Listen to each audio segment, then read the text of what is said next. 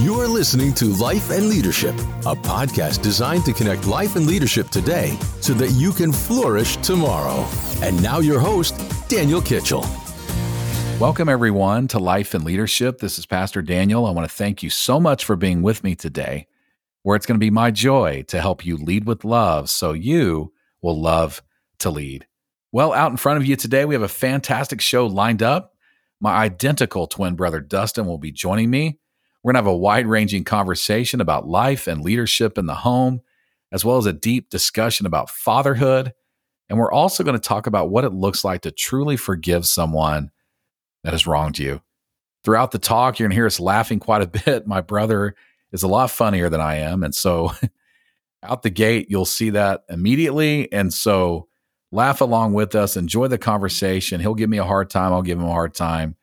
We're also going to share some very serious moments from our lives with you, and we believe those will make an impact upon you. And I think in our hearts, um, brother to brother, we just wanted to have a honest conversation about things we've gone through. We didn't script much at all. And so as we chat, it's just very real, it's very raw. And we hope that you feel like you're listening to two brothers just having some lunch together. And maybe you're that uh, intrusive, weird person that's sitting at the table behind us, eavesdropping on the conversation. That's how natural we wanted it to feel. And we believe God used our conversation and He took it to where He wanted it to go. And we hope it does bless you and help you along the way. Well, when you get done, we just ask that you would share this out with someone that needs to hear it or could be blessed by it. We are on Spotify, we're on Apple, we're on Google, we're on Amazon, we're on everywhere you want to listen to your music, your books, or your podcast. DanielKitchell.com is a great place to go. On that website, you can check out every show we've ever done. We also have show notes and links to everything about the people I've interviewed. It's all there for you at danielkitchell.com. Well, before we get into the interview, I want to ask you a simple question. Who in your life do you need to show grace to? Now, the word grace is an interesting word. It's it's a word that means unmerited favor, that you're going to give someone forgiveness and mercy even when they don't deserve it, or maybe even when they didn't ask for it. It's an incredible word. We we use that word a lot, and sometimes we use the word loosely, but grace is a big word. Grace is something that God has given us. He has lavished his grace upon us. He has forgiven us when we don't deserve it. He has loved us through the highs and the lows in life. And grace is a thing that we can show other people. And it's amazing what happens when we show grace to other people. We also benefit by giving grace to one another because it usually sets us free from bitterness and anger and just unforgiveness towards other people. And so, as my brother and I talk today, you're going to see this throughout the conversation. It's just the river that runs through our talk. It's always there out in front of us. Grace. Who do you need to show grace to today? Again, thank you so much for being here with me today. I really believe in the power of this conversation that you're about to hear. And so here is my interview with my brother, Dustin Kitchell. Dustin, welcome to the show. I know you're really pumped to be here. I can see it in your eyes. Yes. I'm so glad to be here. Thank you for having me. Awesome. Thanks for coming on. I know you're really worried about uh, our voices sounding the same, but you know, we're just going to have to get through it, dude.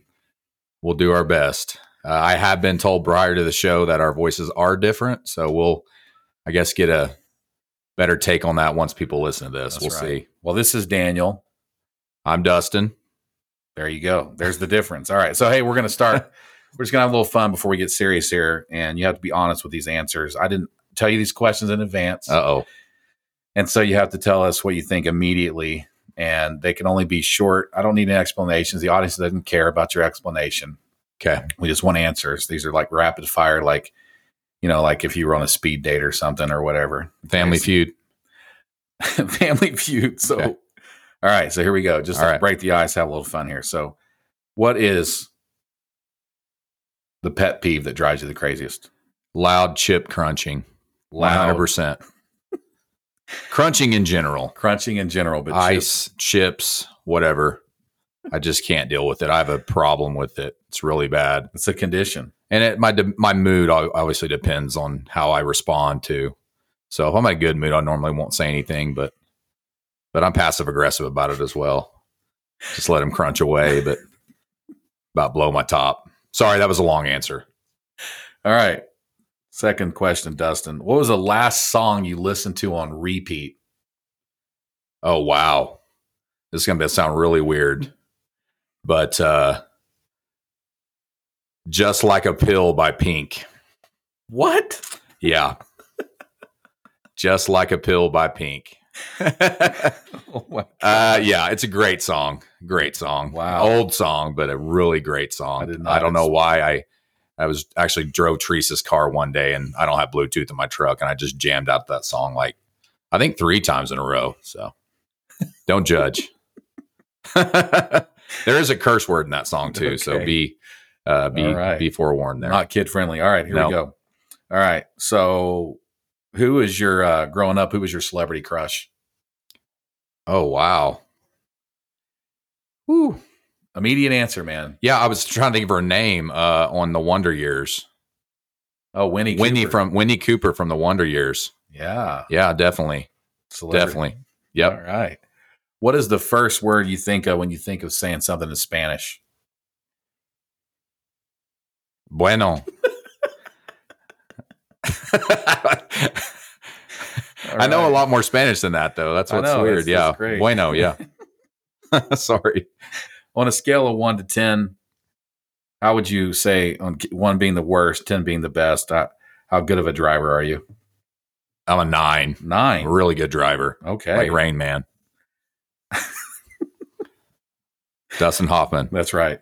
Good, good Dustin Hoffman quote by Dustin Kitchell. All right, here we go. Um, do you like the smell of gasoline? No. All right, awesome. what is, what would be your very last meal on Earth? Uh, very last meal on earth would probably be crab legs. Um, From a casino buffet? No, no, not a casino buffet. Uh, gosh, I'm trying to think. I've had uh, crab legs from a couple different places, but probably like Crabtown or something like that. Like All maybe right. like a shrimp boil with some with some crab legs. Crab legs are probably my favorite food group. I would say. your favorite food. Yeah. group. that's good. Yep. All right, so you've probably seen the movie Toy Story before. Yes. There's a character in there, Dustin. His name is Woody. Mm-hmm. and you know when you know Andy pulls the string, Woody, you know, says certain things like "There's a snake in my boot," Yeah. or you know, whatever. He has all these pulling things. When you pull a string, they just he says these things. So, people pulling your string. What are things that you say repeatedly that you're known for, Courtney, like your kids and your family? If you had to pull a string in your back, Um. Oh gosh. come on, man. pull a string, I- what am I going to say? Um, my mind is kind of going blank here. I would say that I am. Uh, I, I say uh, you can sleep when you're dead. I say that a lot because I'm anti a nap taker. so I always uh, make the the express use the expression uh, you can sleep when you're dead. I do All say right. that quite a bit. Um, I always because the trash will overflow too at the house a lot of times, and so I'll go around asking people permission if it's okay if I take the trash out because I didn't know if they were waiting for something to be thrown out. So that's something I do as well. I'm pretty obnoxious with that, but That's good. yeah, you can sleep when you're dead. yeah. All right, No, it's a good one. Yeah, reach for. How true is it though? Right? That's true. It is true. Good. All right. Um, let's see here. Favorite holiday? Uh, I would say Thanksgiving. Thanksgiving. Yep, Good. yep. All right. What is the thing on Earth? Not like serious thing, but just thing on Earth that scares the living crap out of you. Scares the out on Earth. Yeah, just anything on Earth that you're just frightened by. Oh, I would say probably weather. I would say. Um, I mean, I had a run in with a tornado. That's another uh, podcast story, but uh, a tornado became very friendly with me. So I, I do have a fear of the weather. I do make fun of the weathermen a lot. Um, but I think deep down, I have a fear of the weather. all right I just don't really show it. I think that's how I kind of get through my anxiety is make fun of the weather, man. Okay. All right. So we're afraid of the weather. All right. Here, I think this might be on my last one for you. Who, um, who's the person in your life that inspires you the most? Oh, definitely my wife. I mean, um, all she's been through the last couple years with her uh, breast cancer and um, healing and recovery and um, treatment and all that. I mean, she has just been an absolute inspiration. Just her attitude, her fight, um, her never give up, um, all that she went through It was just honorable. It was um, just amazing to watch and just to see how gracefully she handled all that and um, just fought through it and beat it. And uh, she's been cancer free for Yeah. for a long time now, and so we're we're just just thrilled about it. And um, that's she's definitely someone I you know admire and look up to for sure. First person that comes to mind, no doubt. Teresa, we love you. Uh, Yep. You're on my list too, top of my list for inspiration. Nice, It's good stuff. we did good. So I'm going to give you a second. If you want to ask me two speed questions, you can ask me before I move on. Go ahead. What If you want to ask me anything, two speed? You didn't even give me time to write anything down. Speed question. Um, you can use mine. use yours. Uh, okay, so scale of one to ten. Let's see here. Um, what is no, no? Let's ask. Let's ask you a pet peeve question. What is your pet peeve? My pet peeve Yeah. is like heavy breathing. so yeah, and that, and that and that it makes it worse when people are crunching and breathing loud. yeah, So it's like a combo. yeah. I'm with you. Yeah, But I, I only say the heavy breathing because probably my mine is yours is the crunching. Yeah. and I can't do it. But the breathing over my shoulder, yeah, you know, my son Wells, he you know he does that all the time. He just sitting next to me, he's like, you know. And anyway, but yeah. that's it. Uh, One who- more. Uh, let's. Uh, who's you know who do you admire? What's your uh, who's someone you look up to today? Mm. Well, I think first and the first person that pops to my mind is um, my good friend Tom Williams. Yes. just as man to man. Um, just one of my best friends going through a hard time right now with his wife being sick and recovering, and just seeing him model like what it looks like to love your wife through thick and thin. Yep. It's been remarkable to watch. And so he's my hero right now. He's who I'm inspired by the most because I see the love in his eyes for his wife. And his wife had a couple of strokes because of COVID, and she had a pretty bad brain bleed. And it's just been a rough road, but he has been remarkable standing beside her. Yep. So he inspires me to be a, me- a better man every single day. Yep. So I to- agree with that. absolutely. Well, so we're twins, Yep. Dustin, and uh, you know, you know, I think a lot of times people want to know like what's the what's the worst part about being a twin and what's the best part. So let's start with the worst part. What's the worst part about being my twin brother? Oh man, it's just the worst part is just the constant being mistaken for you. Um and it's just and and that sounds bad. I mean, but if you're if you're not a twin, you're not going to understand what I'm trying to tell you, but when you when you have a person that looks just like you and then people are always asking you if you're him or thinking you're him, it's it's kind of it's kind of bothersome sometimes and my mood often depo- times determines how I treat those people that uh, think I'm you. Yeah. Um, and uh, but yeah, that's that's pretty that that's kind of annoying, but at the same time, it's kind of funny too because it just makes me understand how small the world is. Yeah. You know? Well, we don't even really think about it. Like when Yeah. we're out in public and people are like staring, Yeah, like we don't. I don't. I just think of you as my brother. But Yeah. when we're in public, people do gawk and they're like, "Wow." and we do look different, obviously. But when people don't know who we are, they obviously can tell that we're identical twins. yeah, And I remember one time I was in Walmart. It was years ago, and this I was getting some something like in the shampoo aisle, and this girl walks up to me and she's like eight and a half months pregnant, and she's like, "Dustin, is that you?" And I just rolled with it. I didn't even know who she was. I just acted like I was you. She was asking me about my kids, which I didn't have, and I just went with Oh, it yeah. because I didn't want to Yeah. break her heart. oh yeah, Because people like don't believe yep. you when they They don't. You tell them. So you had a guy one time say make you get your driver's license out. Yeah, I true? was at a lumber store and uh, he just kept staring at me and staring at me, and it was to the point where it's like, dude, what is this, your problem here? You know, you want to throw down here or what? But uh, he kept thinking I was you, and you were ignoring him, which happens a lot. And uh, I, uh, I finally said, "Man, you want to see my license?" And so I got my wallet out and put my license up on the counter and showed him, and he picked it up and looked at it and looked over at me and he was still a little bit perplexed and uh, i don't even think he said another word to me once i showed him the license but yeah it's some people just refuse to believe it for sure oh man, my favorite question is, "Are y'all related?" oh gosh That's annoying.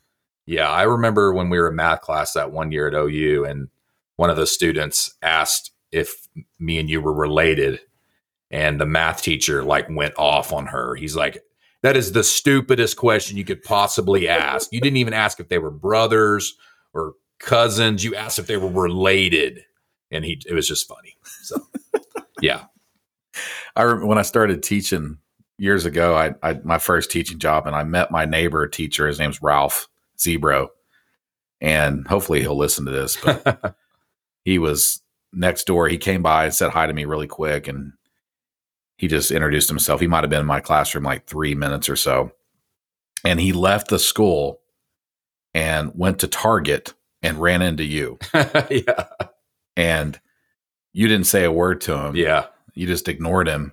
yeah And the next day, I go back to school and he comes busting in my room, wanting to know why I was such a jerk to him yesterday. Yep. Told him, Why did you ignore me? And I was like, What are you talking about? He's like, I saw you at Target yesterday. You acted like you know who I was. And I was like, I wasn't at Target yesterday. He's like, Yes, you were. I saw you. And I was like, I have a twin brother. He's like, No, you don't.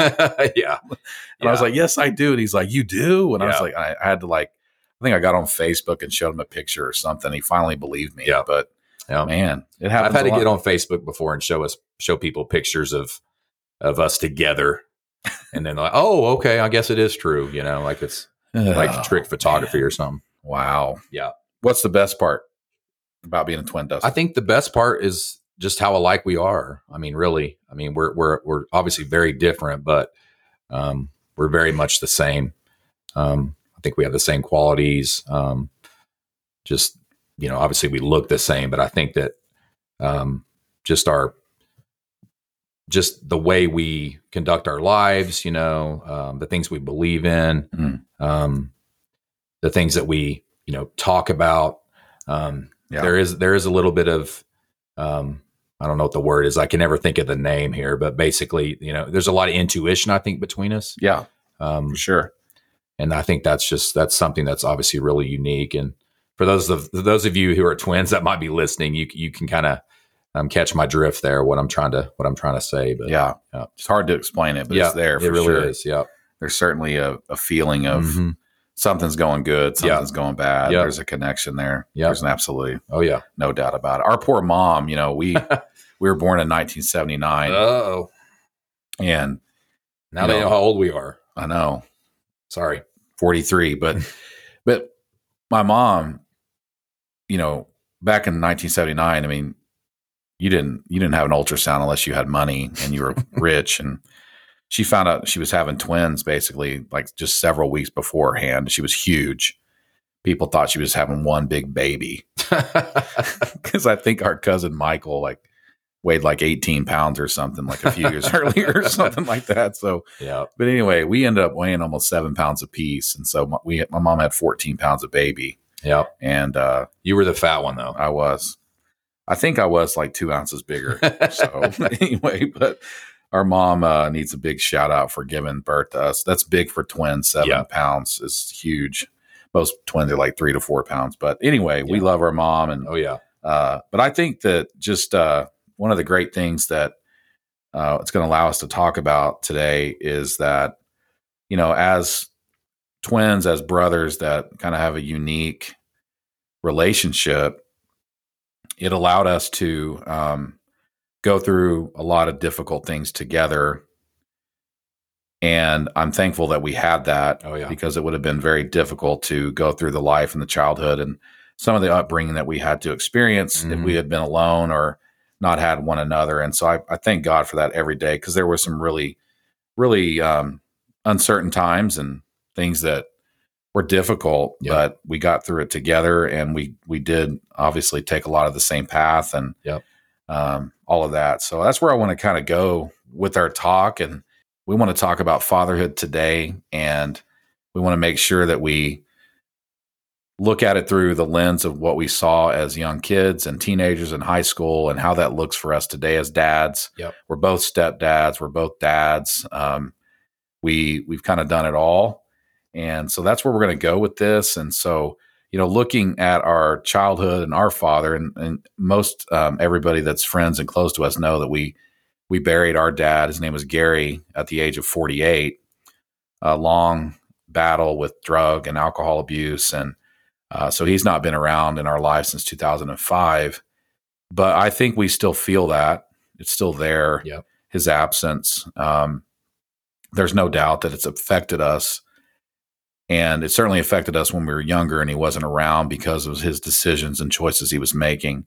But i want to just kind of go there and start with you know childhood and our father um, thinking about him and how that affected you and and and me together and how it affects us today as dads. And so you know looking back at childhood and, and maybe our teenage years what are some things that you remember most about our dad and and maybe you know maybe talk about the good and the bad Yeah. where would you start with that So I, you know, I, I really think that God has kind of healed my healed my heart in terms of my dad. I, I have a lot of memories of my dad, and um, I would say majority of them are, are great memories. Um, especially when I was a kid, I remember um, just I loved going over to his house, and uh, he would. We were probably, you know, I would say ten or eleven years old, and he was letting us drive a car around, you know.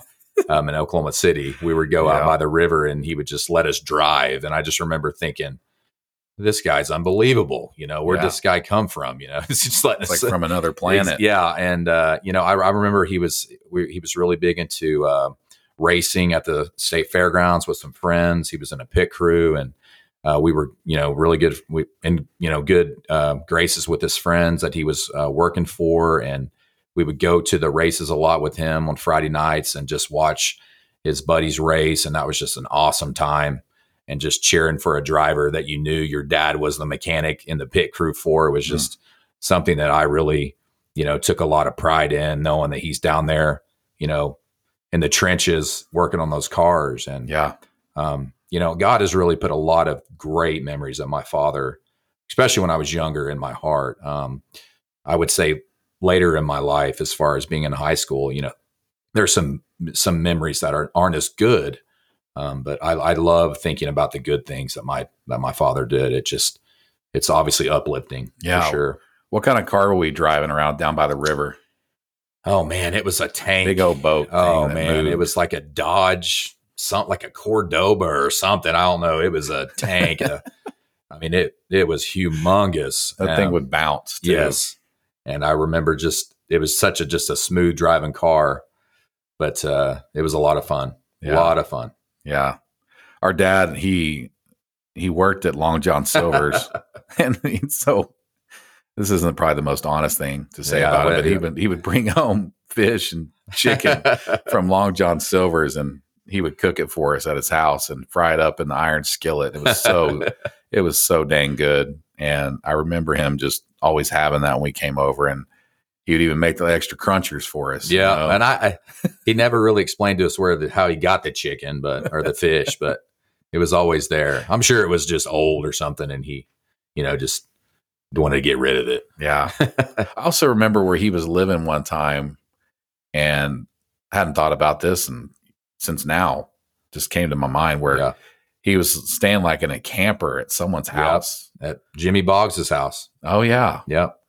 And he just was out staying in a camper and I remember we how cool we thought that was. Yeah.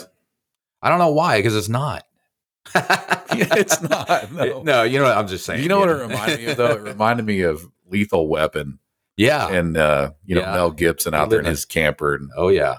thinking that was cool, but it's Living really a bachelor life really in the not camper. cool at all. But Yeah, I remember sleeping up in that little bitty like nook where it goes over the cab of the truck, feeling like I was in a coffin. You know, Yeah. that was good times there for sure.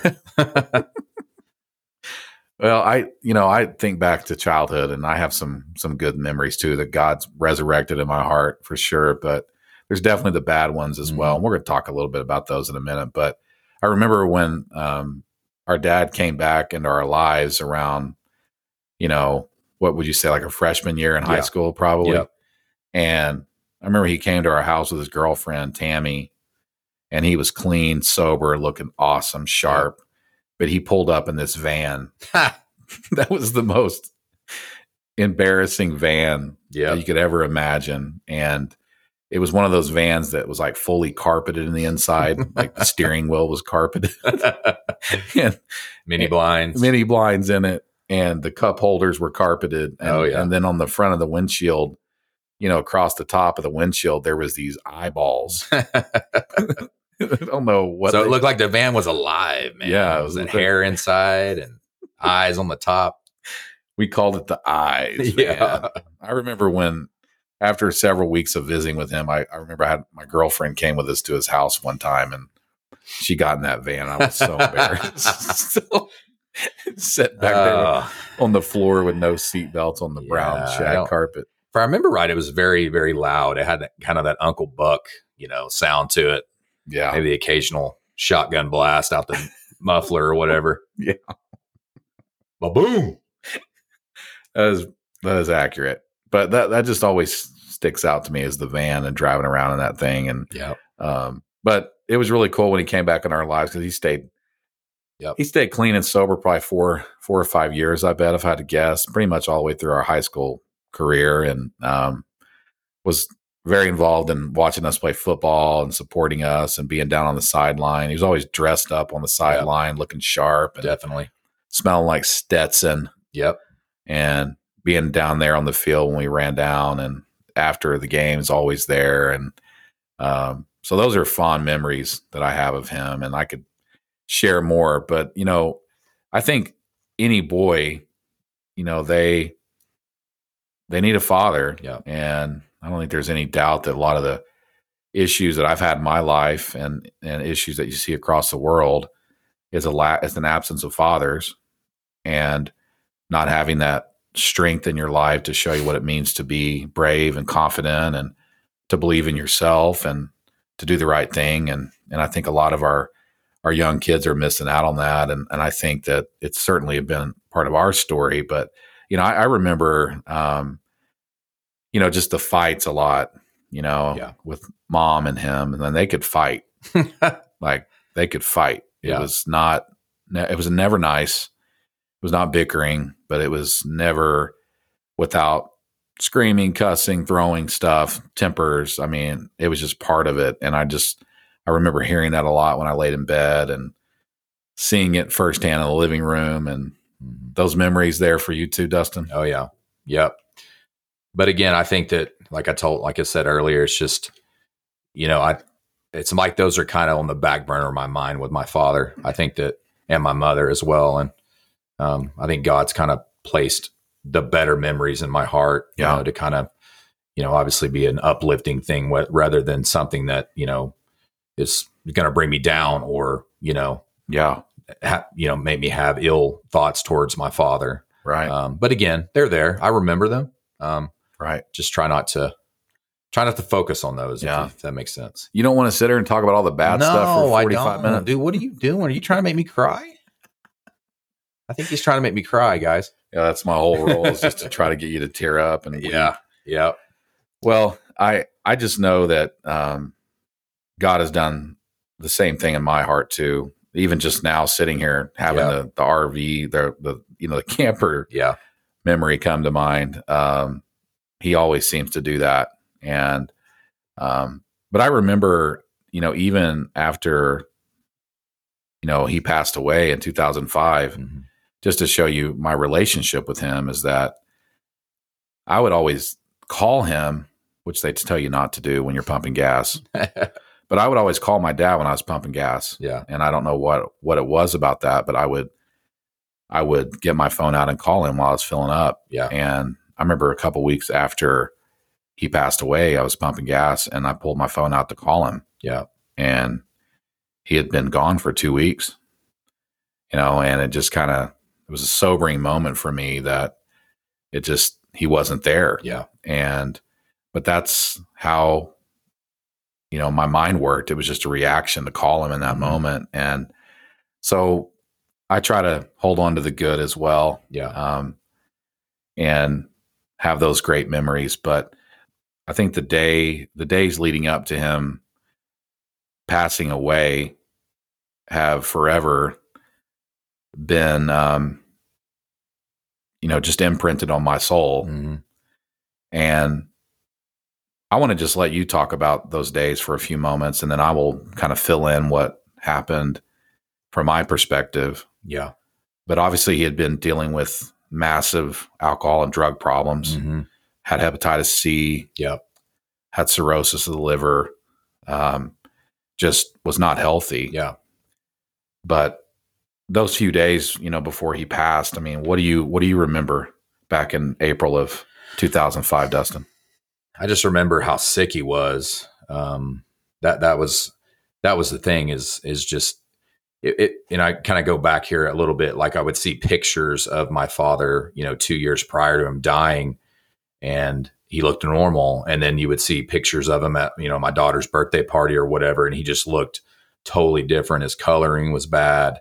Um, he was swollen. All the di- all the just the things that were taking place in his body because of his substance abuse, but um, again, what would happen with my father, and it's kind of a repeated behavior, is he would um, he would get really sick. He would you know do some do some things he shouldn't do, whether it's alcohol or drugs. Uh, he would get really sick, go to the hospital, whatever, and then he would get better. And so you get kind of callous to that. And I, I did remember, you know, thinking, "Oh, here we go again." You know, he's going to get in the hospital. You know, we're going to have to go see him. This is this is a nuisance, and um, that you know when we went to visit him that last time in the hospital, you just kind of knew um, that that was going to be his last time in the hospital. Mm. Um, and and there was something weird about the smell in the room.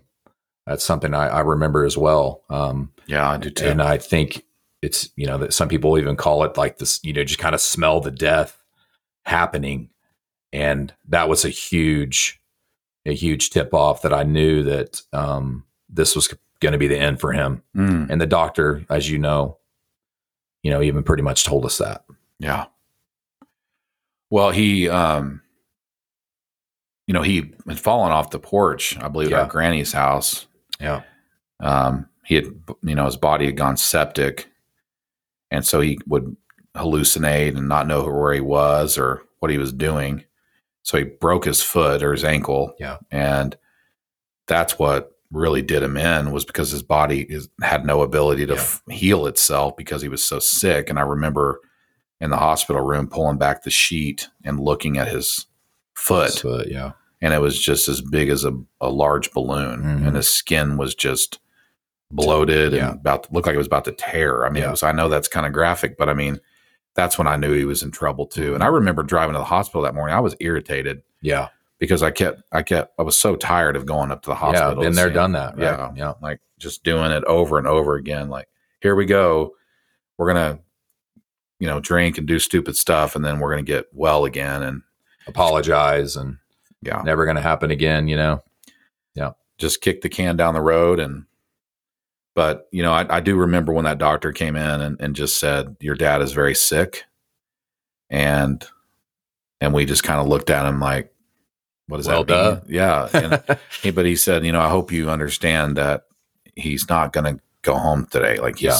not getting out of the hospital he's going to die and that was a pretty sobering moment i think it was probably four or five hours later that he Yeah. took his last breath Mhm. and it was a painful death for him too. Yeah. You know, just it was hard to watch. And, Definitely. you know, it, it's gonna forever stick with me and and yeah, so I, I have those memories in my head. They're they're certainly there. Um and you know, it hurt to to see his choices take his life. hmm And Yep. And I, I just know that um I know even as difficult and as hard of a life that he lived and some of the poor decisions he made, he was still loved by so many people. Yeah, definitely. And that was that was what was incredible Mhm. is that he had still hundreds of people that loved him and cared about Yeah. him. And I will always remember how full his funeral was and Mhm. how many tears were shed and because people were just heartbroken. Yeah. Anything else you want to add to that at all about Well, you, you mentioned the word choices, and, and it just kind of brought up my kind of ruffled my you know thoughts a, a little bit. But my, he had a girlfriend that was he was pretty close with. I cannot remember her name. Daniel, kind of later in his life. Um, anyway, she contacted us um, prior to the funeral, and he had told her that he had wanted the song "Choices" by George Jones played at his funeral. Um, and if you've ever listened to that song, I mean, it is just it is powerful um, and it, it really um, i had never heard the song prior to the funeral but when you listen to that song or you listen to it today it just really you know stirs up so much emotion when i hear the words of george jones and just how much they they correlate with with my father's life because he realized that the choices that he made i think he really understood that those decisions those choices he's made you know really um, put him in the place that he was in um, most of his life. Um, I think he lived a life with a lot of regret. I really do.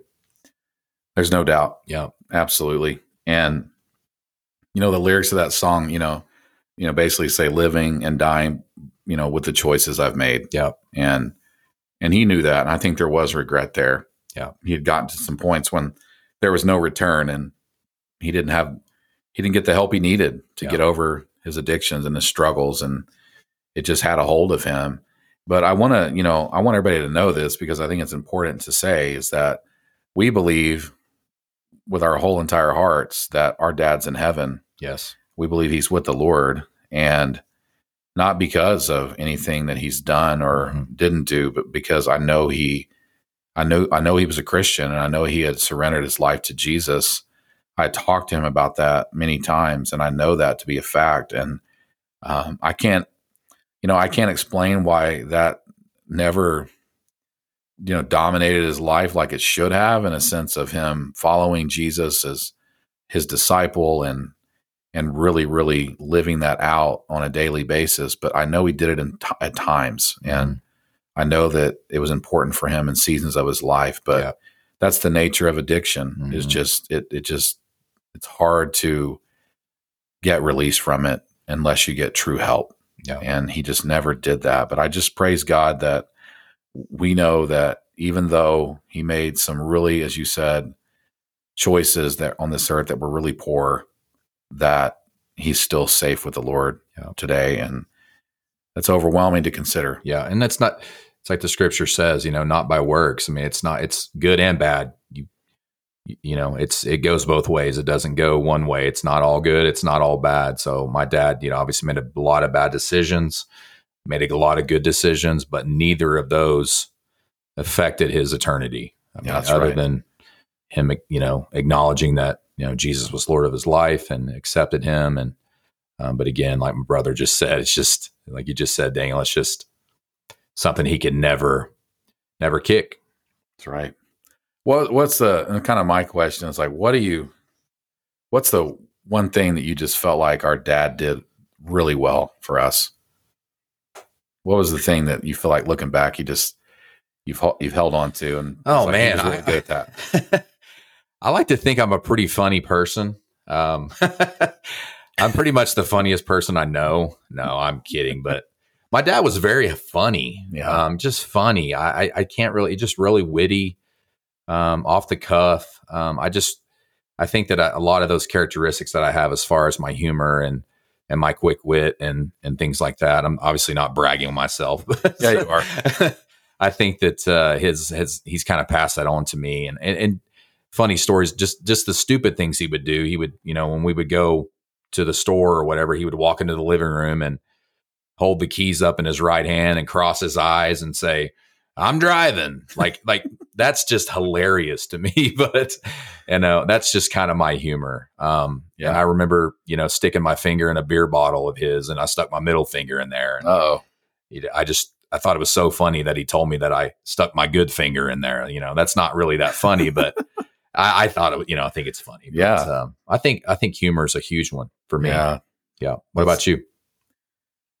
Well, I would say that Not humor. No, not that. I, my, my first answer is that my you know when when our dad was walking, you know the the right way. Yeah. I, I didn't see many people work harder than he worked. Yeah. and he was a worker. He could not tolerate laziness, Yeah. Doing things halfway, and there was a sense of excellence about him when he did things. Uh, my mom would say when he even when they were early on in their marriage that he was like a neat freak Mhm. real clean. Just everything had to be straight. My aunt, my aunt Netta told me once that he would iron his underwear, Yeah. and he was always pressing his jeans, and so he had this knack for wanting to look sharp and Yeah. smell good and be clean. But he was just a hard worker. He was a painter. He painted houses for a living, and he did not mess around when it came to getting the job done. And so I think that's certainly Yeah. That's a rubbed off on me and and on you and Mhm. just we a good days of hard work is great for the soul Yeah. and i think our dad taught us that even if it was just in little bursts and, of time Mhm. and I, we saw that i remember going out to a house one time he was painting and i was watching him mask everything off and getting it ready to paint and i just could not believe how fast he was at getting a house ready to paint Yeah. that's the hardest job on the job uh, painting is getting it ready and he would just whip it out like it was nothing Yeah. and just zipping it off everywhere and being ready to go and it was fun to watch him paint Yeah. and he was Very good at it too. perfectionist Yep. So i remember those things for That's sure awesome. but you are you you are funnier than me it's cool that you brag about it it's fine i'm not very funny i'm kind of boring and Yeah. serious at times but he was he did make me laugh a lot there's Yeah. no doubt about For it sure. and i uh i truly do miss that about him the most Mhm. is is just his sense of humor because he could definitely uh, make you laugh so let's talk about us and you know you uh you started your fatherhood journey a lot earlier than i did yeah. um, Definitely. I think you were 19 when 20 years old. 20 years Yeah. old when Yeah. your oldest daughter Tori was born. Yep. I'm, you know, f- 40 years old and I have my first one 20 years after. Way to you. go, man. Come on, man. I mean, if you want to, you know, man, it's just crazy to consider that Yeah. there's a 20 year gap there. So, but we are in the similar spot in the sense that we we have Mhm. these memories and Yeah. m- models of what fatherhood looked like to us, and um, so I want to talk about that to Yeah. be kind of the highlight of our conversation. And hmm um, so, what do you? How do you feel like all of these things have affected you as a dad? You got a daughter, Yep. two sons, a stepdaughter. How how did our dad affect you as a father? You think the most, good and bad? I mean, just in general. Well, I just remember, um, and like you said earlier, with the the tidbits of my dad being in, in you know, our dad being uh, in our lives. Um, I think that, you know, when he was there, um, he was awesome, um, and so those little glimpses of hope that he gave us, um, I just remember the feeling of him being on the sideline during a football game, um, and how just powerful that was to know that he's watching that game, he's cheering me on. He would even come and say say words of encouragement to us at halftime Yeah, as we're walking up the ramp. Um, And so I think that me, for me personally as a father, my my biggest thing to show my kids and is just that I'm there for them.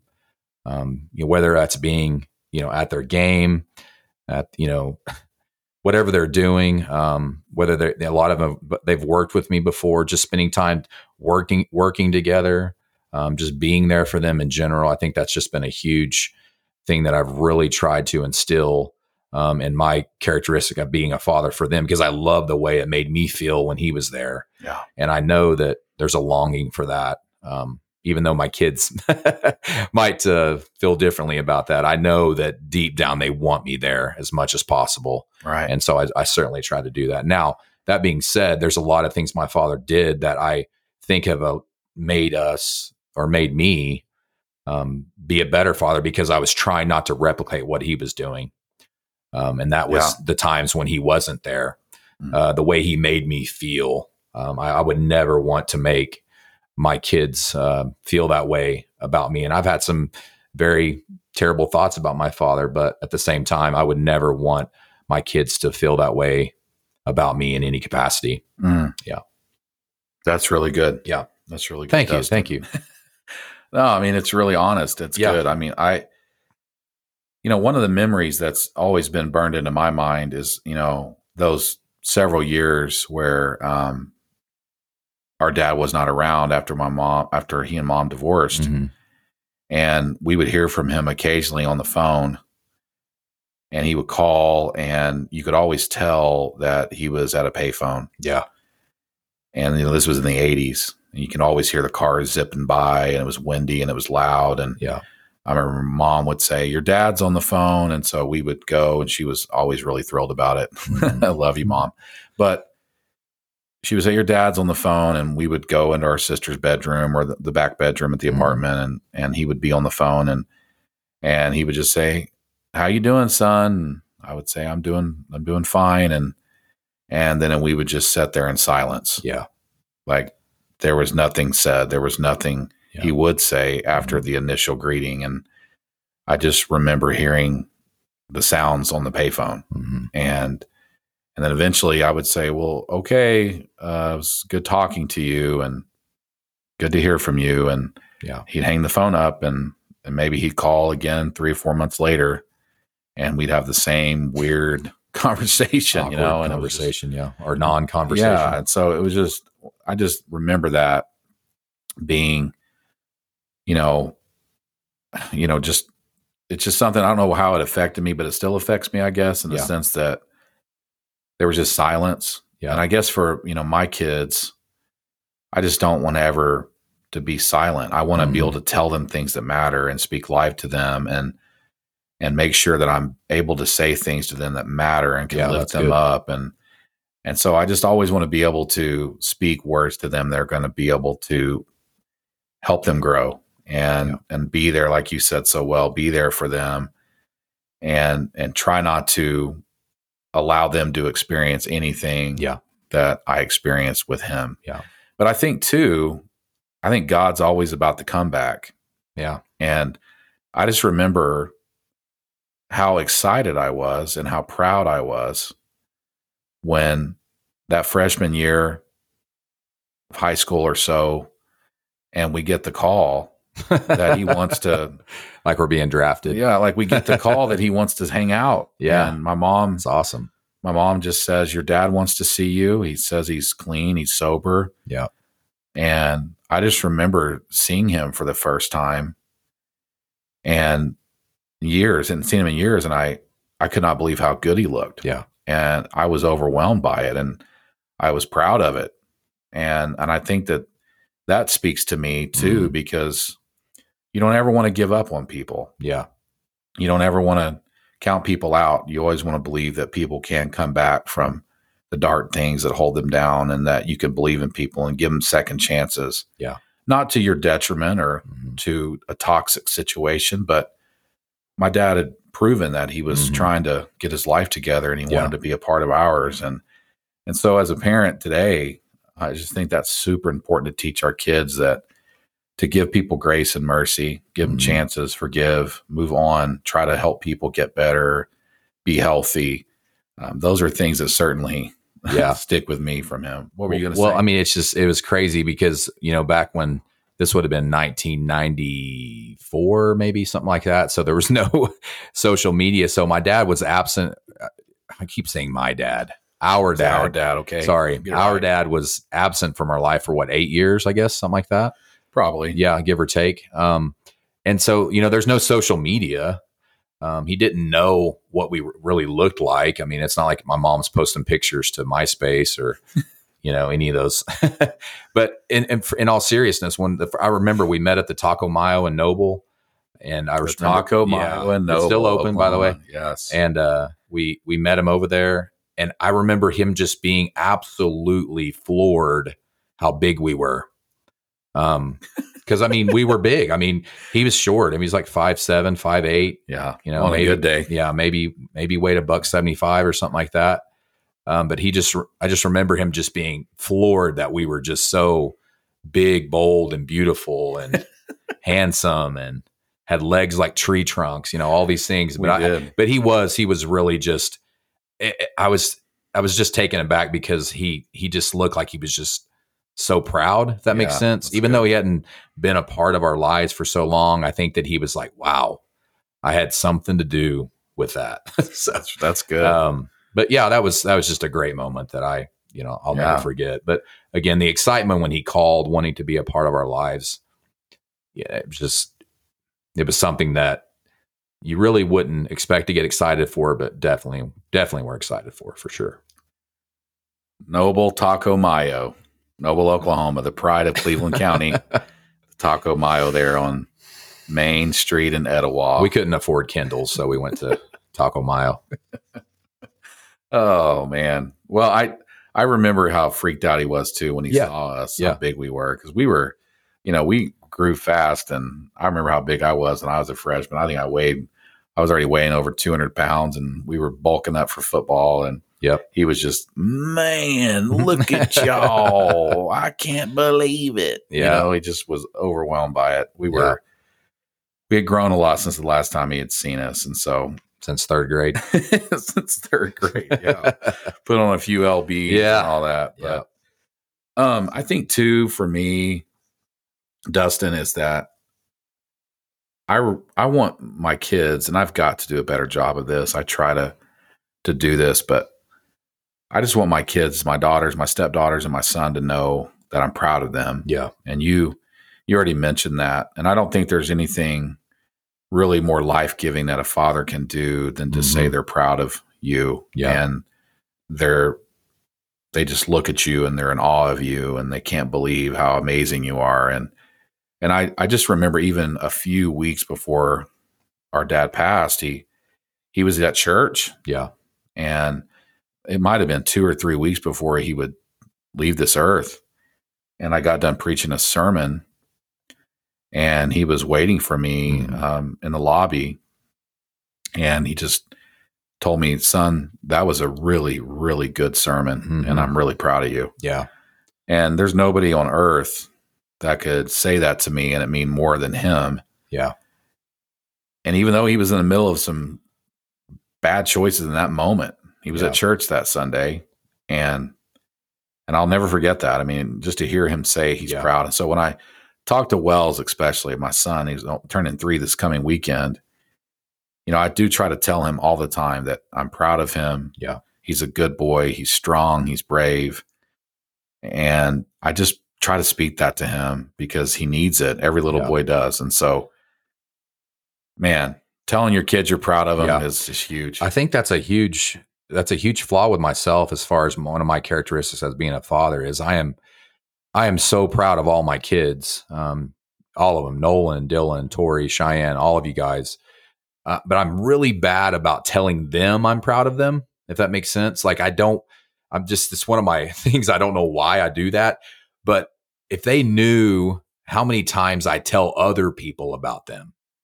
So at work, Mm. um, other coaches I'm around, you know, my hey, my daughter's awesome.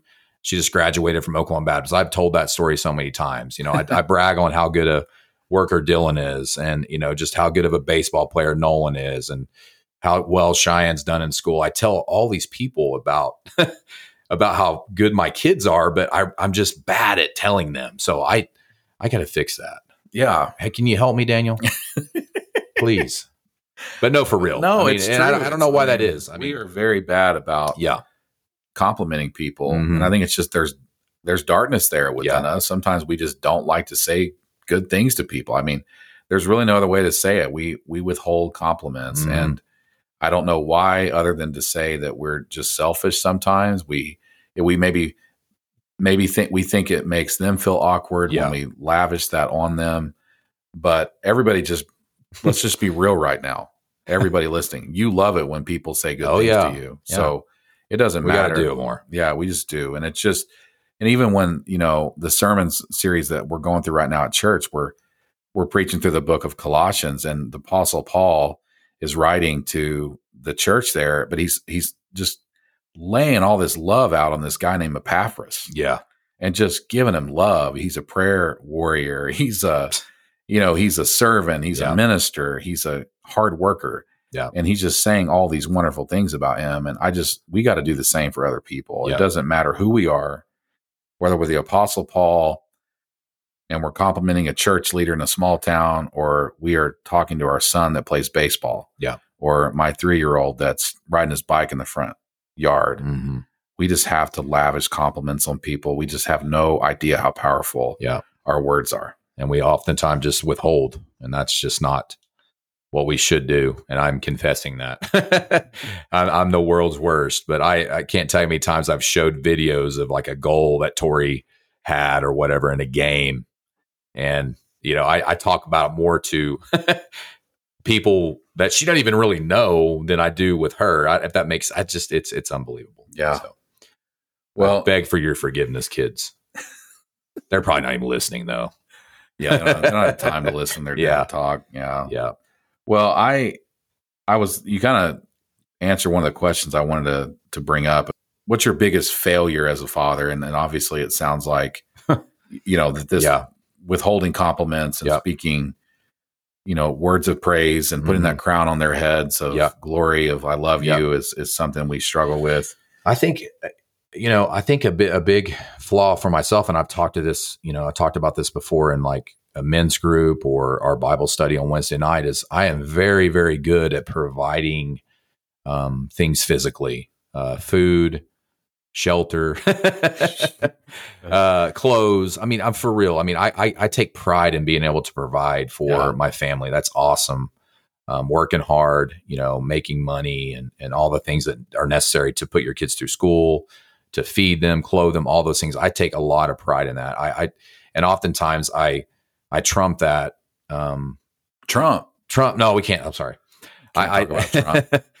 I oftentimes will. Uh, hey, get serious. I'm sorry. Oftentimes I will. I I kind of starve them spiritually. If that makes Oh, yeah. sense. Yeah. I'm you. so focused on, you know, working or making their life better physically that oftentimes I, you know, I, I neglect the spiritual aspect of it, whether it's, you know, it might, you know, sending them a scripture, you know, praying with them, whatever. And I'm not getting, I've done that, but I've done all that before. Um, but I, it's, it's definitely, definitely a flaw for myself is for sure. Yeah. And it's just a worldly thing. I mean, that's what the world teaches you. yeah. I mean, it's all about, you know, the physical and, and taking care of things, but there's such a spiritual aspect that a lot of times we, we neglect. That's a really honest response. Sorry about that. No, that's good, Dustin. I I would say this too for me as a pastor.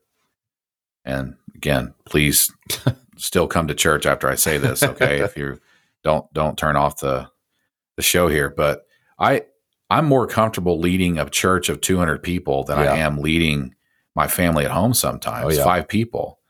It's just I don't I can't explain it to you, but it intimidates me more to lead my home at Mhm. times than it does to lead a church. And I've tried to really understand why that is true Yeah. and because I, it doesn't need to be true. My my home is where it starts, and so my one of my failures is just that that Yeah. I often am feel very good at you know ministering to the body that I lead, Mm-hmm. and sometimes I struggle to connect those dots at homes Yeah. at, at times. Uh, I don't think I'm an abysmal failure at all, but I and my wife would would would disagree as well in that sense. She's not going to let me be, beat myself up, but I do want to I do want to be better there. Yeah. and I want to not be so intimidated by those things. Yeah. and take ownership of that. My my family's spiritual health, and it just got to be a priority for me. And so Mhm. that's definitely something I've got to work on. My other thing, Sorry for bringing it up. no. well, and and one of the things that's I've got to work on as well that I know God's gonna, you know, squeeze out of my heart is that I'm, I can be sarcastic with my kids a lot, hmm and I think it goes back to like what the scriptures talk about about fathers, like don't, um, Yeah. don't be overbearing. You know, don't provoke your children is what Paul says in Colossians. Like, don't do that. And that word there is basically saying don't don't make them feel bad about themselves. Yeah. Don't make them feel like they're they've done something wrong. And I so so I know for me, I can be extremely sarcastic at times, like Yeah. walk in the house. Wow. Wow. house looks great. Way to go, guys. Way to help your mom out. You know, I, I come in with this sarcasm and I know it's not helpful. no. That's like me shaming them when they don't take the trash out. You know, yeah, it just doesn't. It's that passive aggressive Yeah. stuff that I do, and I just I've got to start cutting that out. Yeah, come on, man. Get your life together. yeah.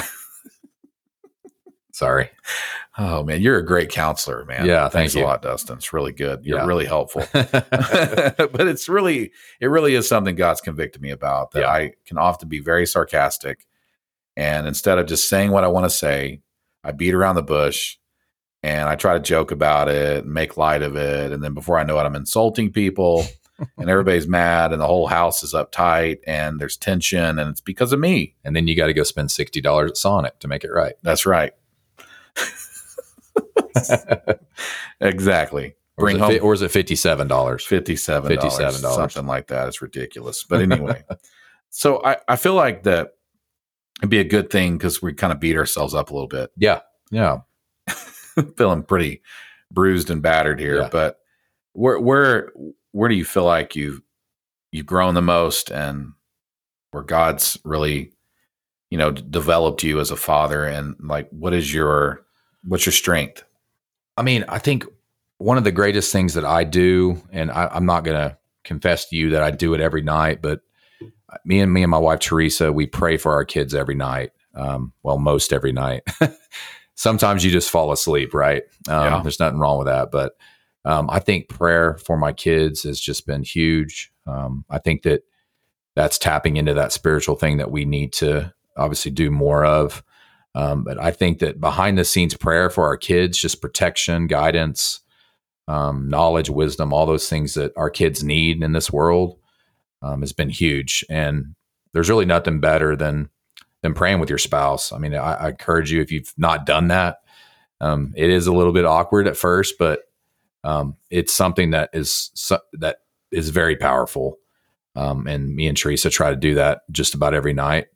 And sometimes I'll try to fall asleep and she'll reach over and grab my hand and I'll be like, oh my gosh, all right, fine, we'll pray. No.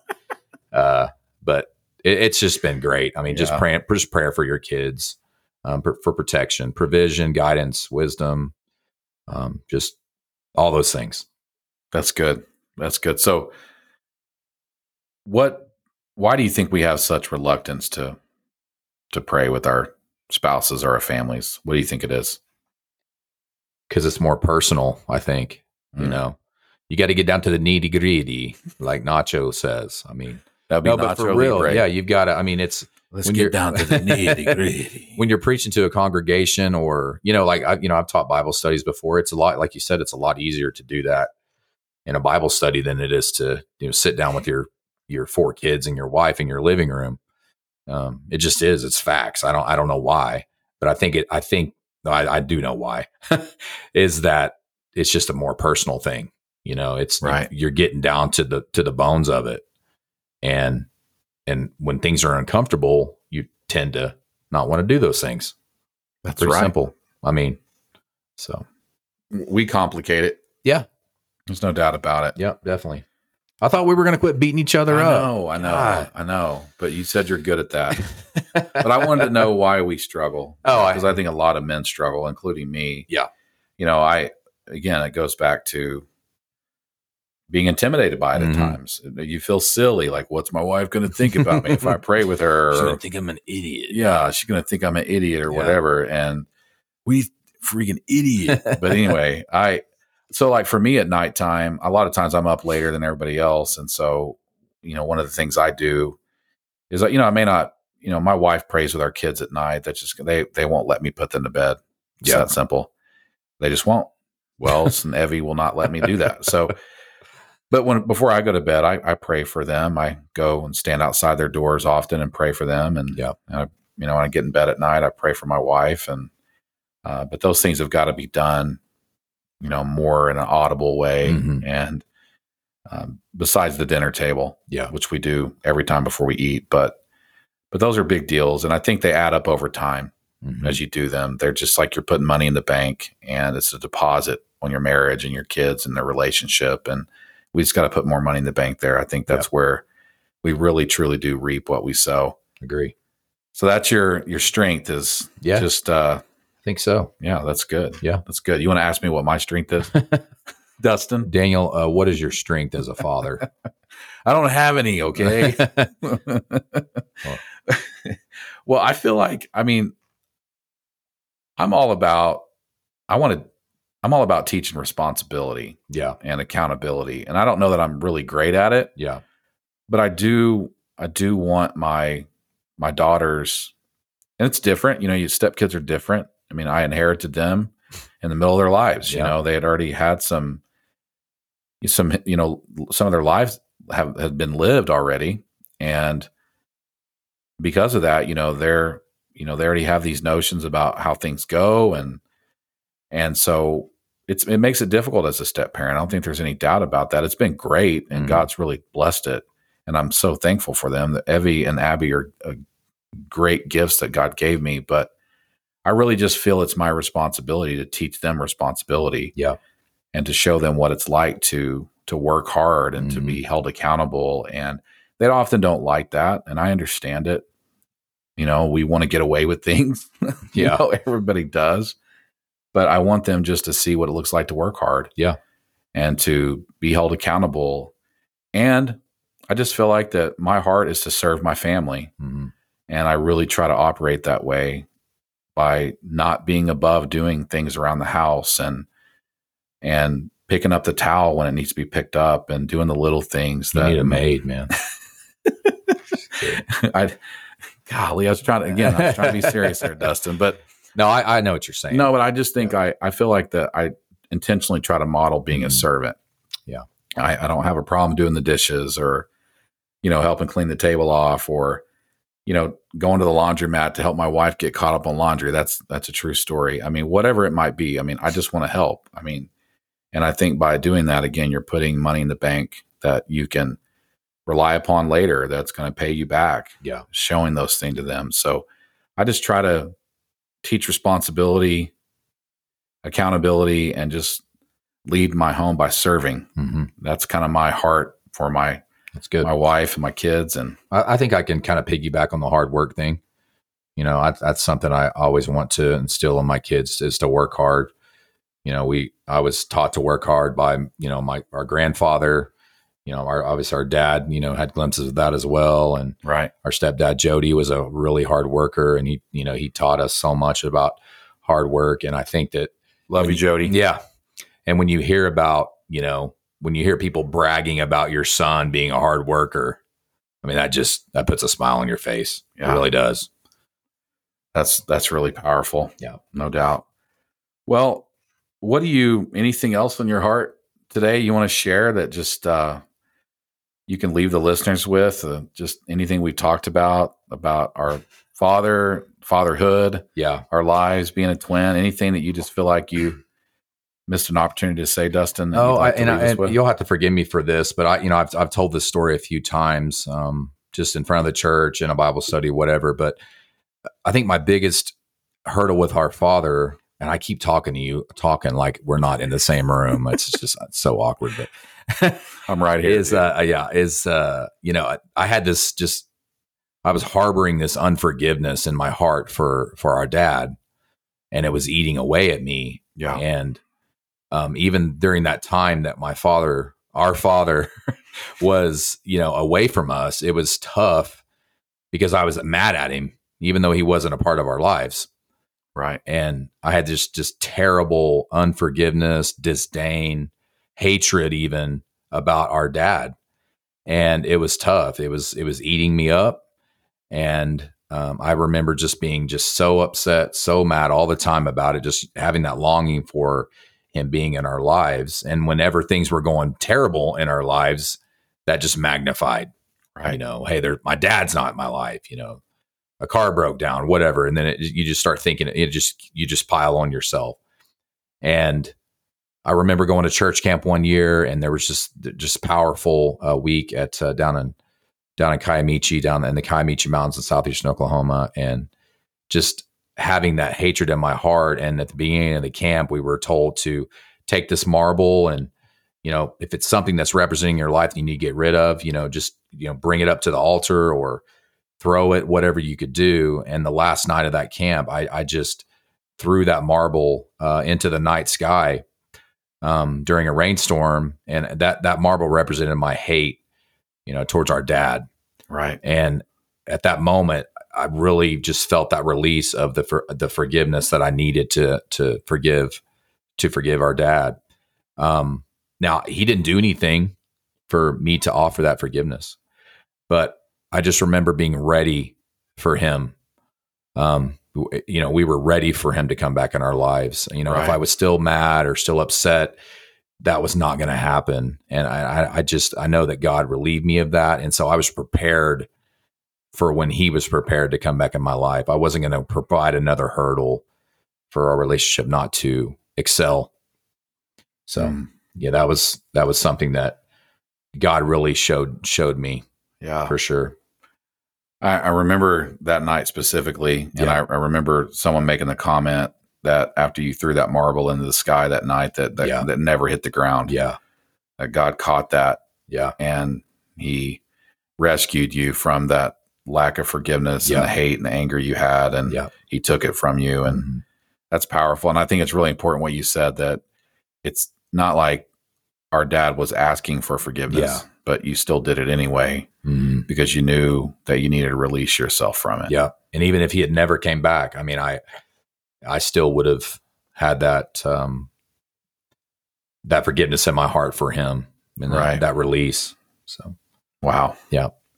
I know I've told that story about 12,000 times, but it, it's just powerful and no, it, it um, needs to be told 12,000 times. It's good. It's really good. Yeah. It's a, it's a, it's a memory that will yeah. never ever leave my my heart and my yeah. soul.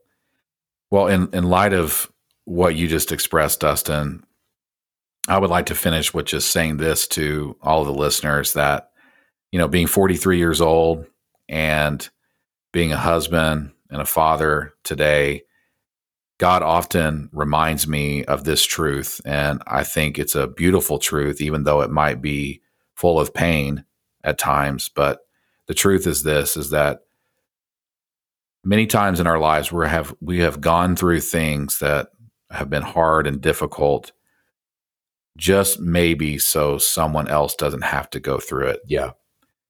And so I look at my childhood, my teenage years, even poor decisions I've made, and I have to always think maybe I went through all that so my son Wells didn't have to. Mm-hmm.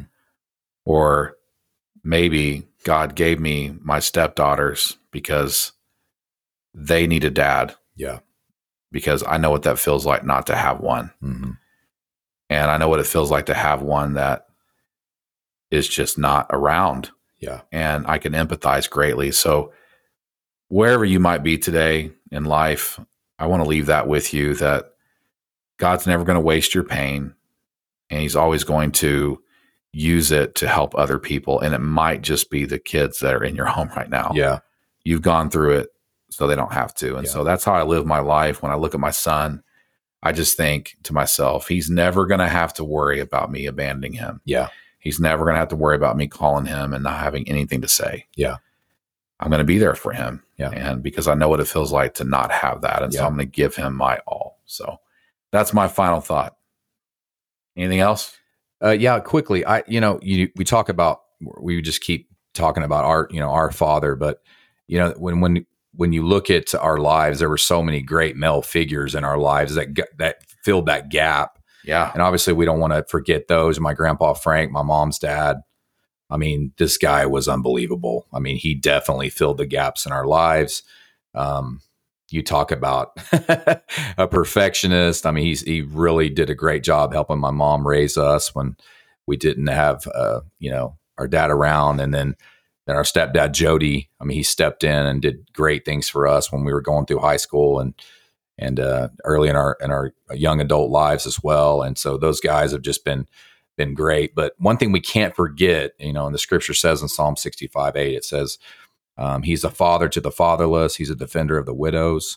And Yeah. so during that time, uh, maybe your experience, you know, during our time when we were fatherless, if you will, you know, God was taking care of us. You know, He's a father to the fatherless, and Yeah. you know, if you're if you're experiencing something like that today, if your dad's absent from your life, if he's you know, if he's maybe not here anymore, if he's gone too soon, whatever that looks like for you, just understand that God is a father to the fatherless, and um, he's he he will be there for you. Is de- definitely there for us for sure. Outstanding. Yeah, didn't want to miss shout outs, man. That's good. We have a lot of great men to thank in our lives. And uh, you mentioned two of them our stepdad, Jody, and our grandpa, Frank. Yep. Uh, many ministers along the way Oh, in yeah. churches that were there at every turn. Great men that became fathers for us along the way. Mhm. And we're thankful for it. So, Yep. Dustin, thanks. Doesn't for, go unnoticed. That's right. Thanks for coming on. No I problem. can't think of a, a better way to close it out. So we'll end it there. And happy Father's Day, man. You too, man. Enjoy it. Thank you. Love you, buddy. Love you. Thank you for listening to Life and Leadership with Daniel Kitchell. We hope that you're with us again next time as we connect life and leadership today so that you can flourish tomorrow.